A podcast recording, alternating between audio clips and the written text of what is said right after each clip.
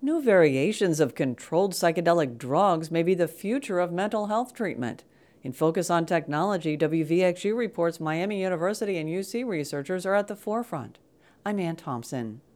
Inside Building D on the University of Cincinnati's Reading campus, neuroscientist Eric Wohleb points to a piece of testing equipment. Right behind you here is uh, one of the machines we use regularly. It's a uh, flow cytometer and uh, cell sorter. It's with this machine that Wohleb and his staff collect, purify, and study brain cells. Right now, UC researchers are trying to figure out why small doses of the drug ketamine seem to help treat mental disorders in hours instead of the weeks to months traditional antidepressants take.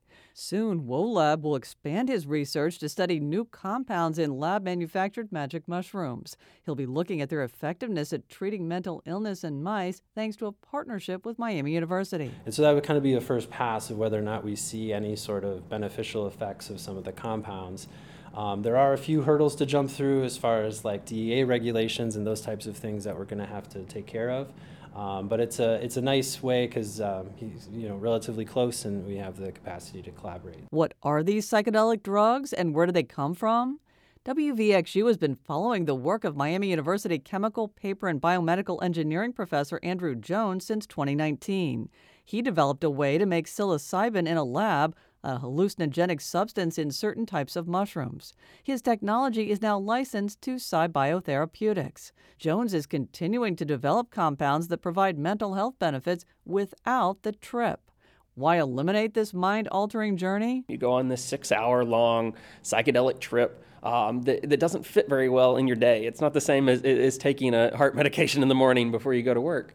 Um, so even if it is um, fairly long lasting, um, quick acting.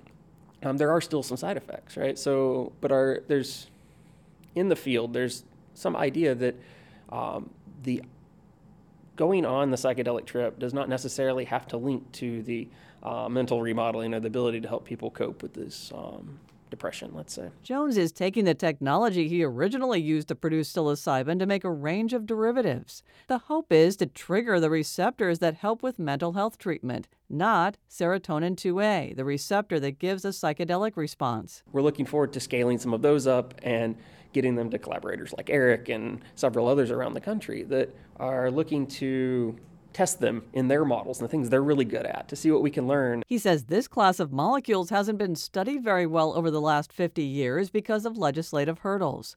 Jones expects to test these derivatives in people in one to two years. The Miami University scientist isn't stopping there. But I've also started looking at um, dimethyltryptamine derivatives or DMT derivatives. Um, so there's compounds that are found in ayahuasca, which is um, a native tea that is used in ritual ceremonies in South America uh, that has a psychedelic effect. I also, um, a very related compound is 5-methoxy DMT, um, which is a compound that's secreted from a gland on a toad. These are fast acting, less stable, and rapidly metabolized by the body. But we know it doesn't look like the Zolofts and Prozacs of the world.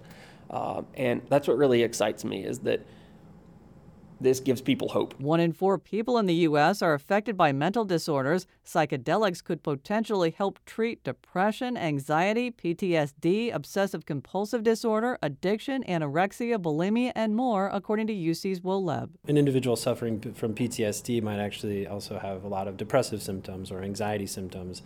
And so, you know, finding these compounds that kind of can, can um, I guess, change or, or alleviate symptoms across multiple disorders, I think is really profound. Wohleb says there's been a fundamental shift in how psychiatry operates, and it's exciting to be working in this space. Ann Thompson, 91.7 WVXU.